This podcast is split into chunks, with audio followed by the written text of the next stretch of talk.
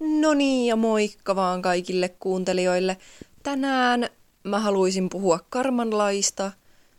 Mä oon itse asiassa tosi pitkään jo miettinyt, että haluaisin puhua tästä aiheesta.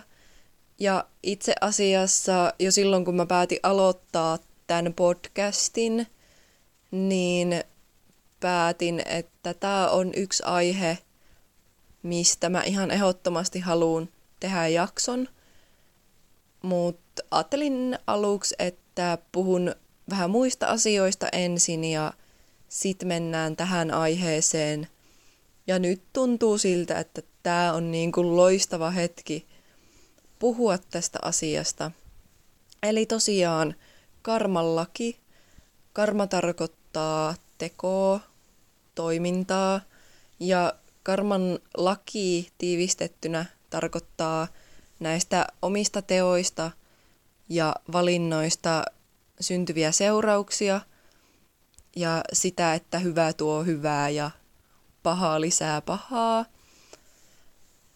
Ja mä sanoisin, että tosi moni kyllä tietää jollain tasolla ainakin, mitä se karma tarkoittaa, mutta mä uskon, että helposti suurin osa ei tiedä niin kuin sen karman syvällisempää merkitystä. Tosi moni leimaa ja ajattelee karman lain jotenkin uskonnollisten ihmisten huuhaana. Sehän juontaa juurensa buddhalaisuuteen ja hindulaisuuteen ja jotenkin karmallakin ajatellaan jonain yliluonnollisena voimana – joka aina tasaa tilit jollain mystisellä tavalla. Ihmisillä on niin kuin tosi pinnallinen käsitys siitä, mitä se karma oikeastaan tarkoittaa. Ja senkin takia mä nyt haluaisin tästä asiasta puhua. Ja tämä on mun mielestä tosi tärkeä asia ymmärtää, jos haluaa omasta elämästä onnellisen ja tasapainoisen, koska jos sä et ymmärrä kunnolla karman lakia, niin sä et välttämättä ymmärrä, kuinka paljon sun omat valinnat ja omat teot vaikuttaa sun elämään. Mutta tosiaan, moni ajattelee, että karma on sitä, että pahoille ihmisille tapahtuu pahoja asioita ja hyville ihmisille tapahtuu hyviä asioita, mutta se nyt ei aivan suoraan kuitenkaan mene näin. Ei tuolla ole mitään Jumalaa tai yliluonnollista voimaa, joka rupeisi kostamaan ihmisille niiden pahoja tekoja tai pitämään kirjaa siitä, että kuka on tehnyt hyvin ja kuka on tehnyt pahasti ja miten näitä ihmisiä nyt rangaistaan tai palkitaan – ei tietenkään. Ja sitä se karma ei tarkoita, vaikka me hyvin pitkälti ajatellaan se niin. Ja varsinkin arkikielessä ja arkisissa tilanteissa sanaa karma käytetään hyvin paljon just tähän, että jos sä teet jotain pahaa tai itsekästä tässä tapauksessa ehkä, niin sit sulle sattuu jotain pahaa. Mutta karmallaki on paljon syvällisempi ja karmallaki on oikeasti tosi perustavanlaatuinenkin osa meidän maailmankaikkeutta, meidän todellisuutta ja etenkin niin kuin ihmispsykologiaa. Mutta tosiaan, koska karmassa on monia tasoja, niin lähdetäänpä käymään näitä läpi yksitellen. Tavallaan pinnallisin taso, mitä karmalla voidaan tarkoittaa, on se, että sun teoista seuraa joku ulkoinen vaikutus sulle itsellesi. Ja tämä on se, millä tavalla niinku suuri osa ajattelee, mutta mä en lähtisi ajattelemaan sitä silleen, että jos sä teet jotain pahaa, niin sit sulle ihan välttämättä tapahtuu jotain pahaa. Mutta jos sä teet jotain pahaa ja jos sä oot tosi itsekäs, niin siinä on aina se riski, että myös ulkoiset olosuhteet kääntyy sua vastaan. Esimerkiksi jos sä kohtelet ihmisiä huonosti, niin ihmiset ei todennäköisesti tykkää susta ja alkaa kohdella myös sua huonosti. Ja tämä on tosi olennainen osa, kun mietitään sitä, että miten sä käyttäydyt muiden kanssa. Koska ihmiset tosi paljon käyttäytyy sua kohtaan samalla tavalla, mitä sä käyttäydyt heitä kohtaan. Jos sä oot ystävällinen, avulias, mukava tyyppi, niin ihmiset kohtelee sua ystävällisesti, avuliaasti ja mukavasti. Mutta jos sä oot aina tosi vihainen ja negatiivinen, niin ihmiset myös kohtelee sua sillä tavalla. Ja tää on niinku tosi selkeä osa karmaa ja siitä, miten ne teot vaikuttaa meidän elämään.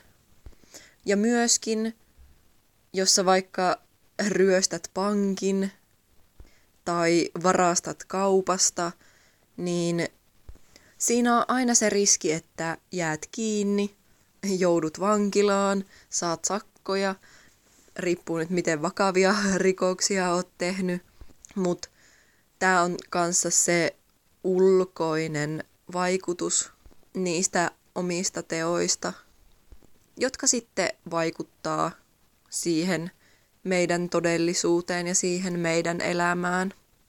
Mutta tätä pinnallista ulkoista tasoa tärkeämpi on se karman lain vaikutus meidän sisäiseen hyvinvointiin. Ja tällä tarkoitetaan yksinkertaisuudessaan sitä, että pahoista teoista seuraa paha olo myös itsellesi. Ja se on ihan totta, se on psykologisesti meihin ihmisiin ohjelmoitu, että ne omat pahat teot tuottaa myös itselle pahaa mieltä.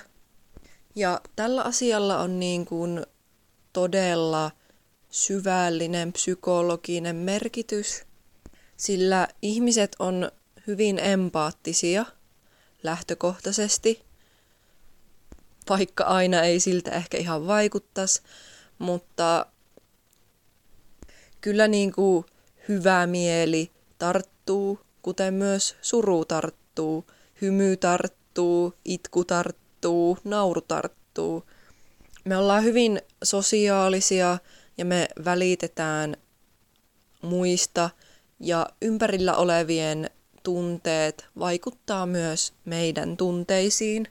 Ja sen takia, jos sä kohtelet jotakuta huonosti, se tuo sulle myös sitä pahaa oloa. Ja jos sä oot tosi antelias, ystävällinen muita kohtaan, niin se tuo sulle myös hyvää oloa. Ja mä oon testannut tämän myös itse ja mä olen opiskellut asiaa ja tästä kyllä löytyy paljon tutkimuksia, mutta tietyllä tapaa mä toivoisin, että tämä olisi kaikille kuitenkin edes jollain asteella selvää. Ja että kaikki olisi sen verran miettinyt niitä omia tekojaan ja niistä tulevia tuntemuksia, että ymmärtäisi, että siinä vaiheessa, kun on kohdellut jotain toista ihmistä väärin, niin se on tuonut myös itselle sitä pahaa oloa. Eikä edes tarvii kohdella muita ihmisiä väärin, mutta jos sä teet jonkun teon, jonka sä tiedät olevan väärin, niin kyllä se tuottaa sulle pahaa oloa. Mä oon kerran näpistänyt kaupasta ja mä voin kertoa, että kyllä se toi mulle pahaa oloa. Ja tämä tapahtuu myös kaikkien pienimpienkin asioiden kohdalla. Jos sä oikeasti tiedät tekeväs väärin, niin kyllä se tuo sulle pahaa oloa. Ja mä oon huomannut sen kyllä ympäristössäkin, kun mietin ihmisiä, jotka on tosi negatiivisia ja käyttäytyy huonosti muita kohtaan, niin niillä kyllä menee elämässäkin ihan helvetin huonosti. Ja huomaa, miten ne on oikein joutunut semmoiseen kierteeseen, että niillä on paha olla, ne purkaa sitä pahaa oloa ympärilleen ja niiden oma paha olo lisääntyy siinä samalla. Mä tiedän, että voi vaikuttaa siltä, että joitain ihmisiä ei ollenkaan kiinnostaisi, että miten hyvin tai huonosti ne kohtelee muita, ja että jotkut ihmiset vaikuttaa siltä, että ei niiden omaa mielialaa hetkauta se, miten ne kohtelee muita ja tekeekö ne väärin vai eikö ne tee väärin. Ja siinäkin tapauksessa, että sä ryöstät pankin, mutta et jää siitä kiinni, lähet ulkomaille pakoon ja siellä jossain rannalla juot sun juomia ja vaikuttaa siltä, että pääsit karkuun karmaa, niin se ei kyllä mene niin, vaan se tunne on olemassa, että sä oot tehnyt jotain väärää. Ja ehkä myös saattaa piinata se kiinni jäämisen pelko. Tämän takia ihmiset ei yleensä ryöstä pankkeja. Sen lisäksi, että siitä voi joutua vankilaan, mutta itsellä ainakin on se, että en halua tehdä pahaa muille. En halua olla niin itsekäs, koska se tuo sitä pahaa oloa myös itselleen. Mutta tosiaan sä voit aina tukahduttaa ne paha olot tunteet ja suuri osa ihmisistä tekee niin. Sen takia niin moni vaikuttaa siltä, että niitä ei hetkauta se oma paha käytös ja vaikuttaa siltä, että ne ihmiset, jotka kohtelee muita huonosti ja tekee tosi paljon itsekkäitä tekoja, ei kärsisi siitä, mutta se on pelkkää illuusio, ettei itsekkäät ihmiset kärsis niiden itsekkyydestä, koska kulissien takana syvällä sisimmässään kyllä ne kärsii. Se on vaan ohjelmoitu meidän mieleen ja sitä ei kukaan pääse karkuun. Omaa psykologiaa on paha paeta. Mutta tosiaan aika yleistä on nykypäivänä tukahduttaa ne tunteet, se omista teoista johtuva kärsimys on tosi helppo laka- lakaasta maan alle, maton alle. Tosi helppo tukahduttaa se oma tuska ja peittää se kaikilla aktiviteeteilla, niin kuin viihteellä, medialla, huumeilla, alkoholilla, yleensyönnillä, ihan millä vaan tämmöisellä asialla sä pystyt tavallaan piilottamaan sen sun pahan olon ja tuomaan siihen päälle jotain muuta. Ja se voi just sitten luoda sen illuusion siitä, että sä et kärsisi sun pahoista teoista, sun itsekkyydestä. Mutta oikeesti syvällä sisimmässä sä kärsit ja se kärsimys tulee olemaan niin kauan, kunnes sä käsittelet ne asiat, annat anteeksi itsellesi ja muutat sitä omaa käyttäytymistä. Ja tämänkin takia ihmiset meditoi, koska meditoidessa sä et voi tavallaan peittää sitä tuskaa minkä aktiviteetin alle. Sä et saa sun ajatuksia jonnekin muualle siitä kärsimyksestä, mitä sä koet. Mutta meditointi on kyllä erittäin hyväksi näiden omien itsekkyyksien tutkimiseksi ja selvittämiseksi ja muuttamiseksi. Mutta jos sä et ikinä istu hiljaa kuuntelemassa ittees, ajatuksias, vaan koko ajan touhuat ja teet jotain, niin tiedä kuinka paljon kärsimystä sullekin on kerennyt kasaantua ja kuinka paljon tunteita sä oot tukahduttanut sillä, että oot siirtänyt ajatukset niistä käsiteltävistä aiheista johonkin virikkeeseen ja aktiviteettiin ja haudannut tavallaan ne seuraukset syvälle sun sisimpään. Mutta se mikä tässä nyt oli olennaisinta ymmärtää on se, että ihan sama kuka sä oot, mutta niin kauan kun sullakin psykologia pätee ja olet ihminen ja omistat ihmismielen, niin niin kauan ne sun itsekkäät teot tuottaa sulle myös pahaa oloa.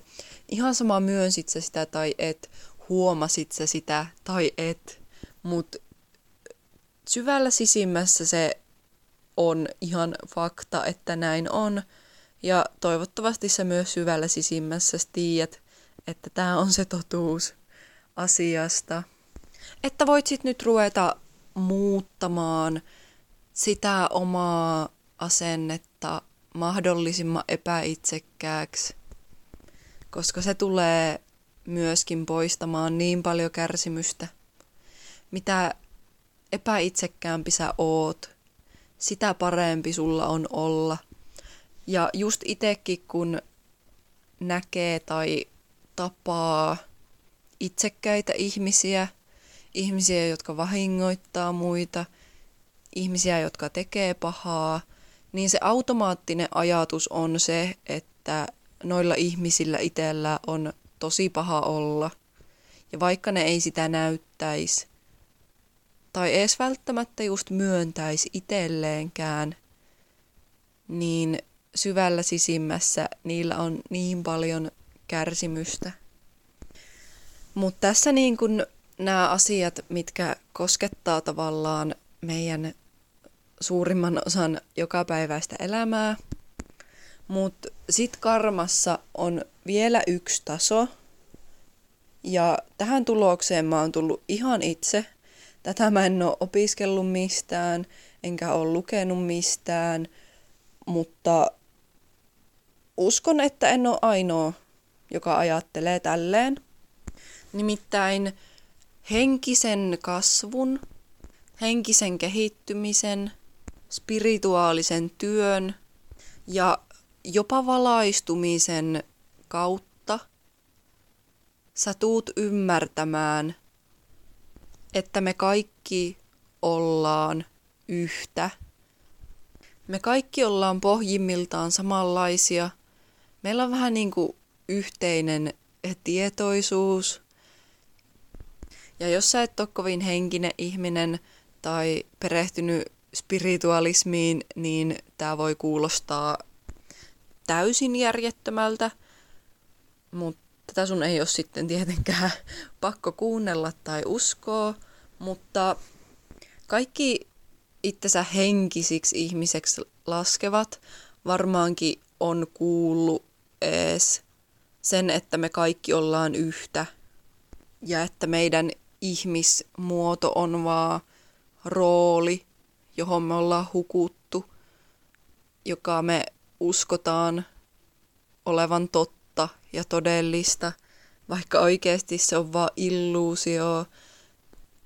Ja no, mä nyt en ala tästä asiasta enempää jauhaa, koska mä uskon, että tämä ei suurinta osaa mun kuuntelijoista kiinnosta, tai tämä on ehkä sen verran vaikea asia käsitellä, jos näistä asioista ei ole ikinä kuullut, että voi jättää se johonkin toiseen kertaan.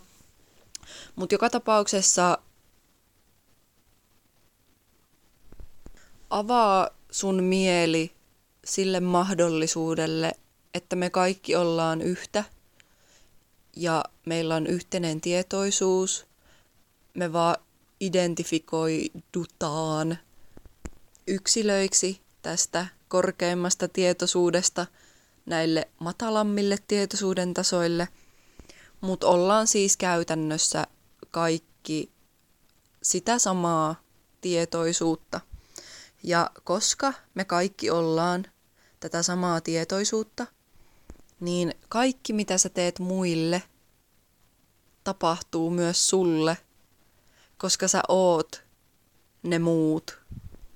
Kun sä vahingoitat muita, kun sun oma tietoisuus vahingoittaa muiden tietoisuutta, oikeesti se mitä tapahtuu on se, että sä vahingoitat sun omaa tietoisuutta. Periaatteessa voidaan ajatella, että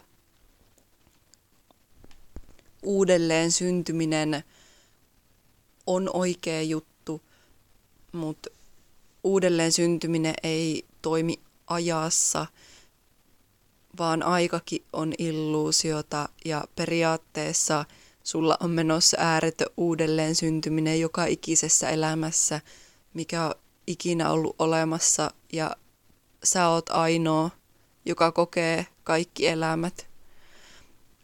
Ja oli se totta tai ei, uskoit sä siihen tai et, niin mun mielestä on todella hyödyllistä ajatella, että sä oot kaikki muut ihmiset, sä oot kaikki asiat, mitä on maailmankaikkeudessa, koska sen jälkeen, kun sä muutat sun ajattelua oikeesti, aidosti siihen, että sä ajattelet, että muut ihmiset on vaan sä sun muissa elämissä, niin sä alat kohdella ihmisiä paljon paremmin, paljon ymmärtäväisemmin ja se tuo sulle itsellekin hyvää oloa.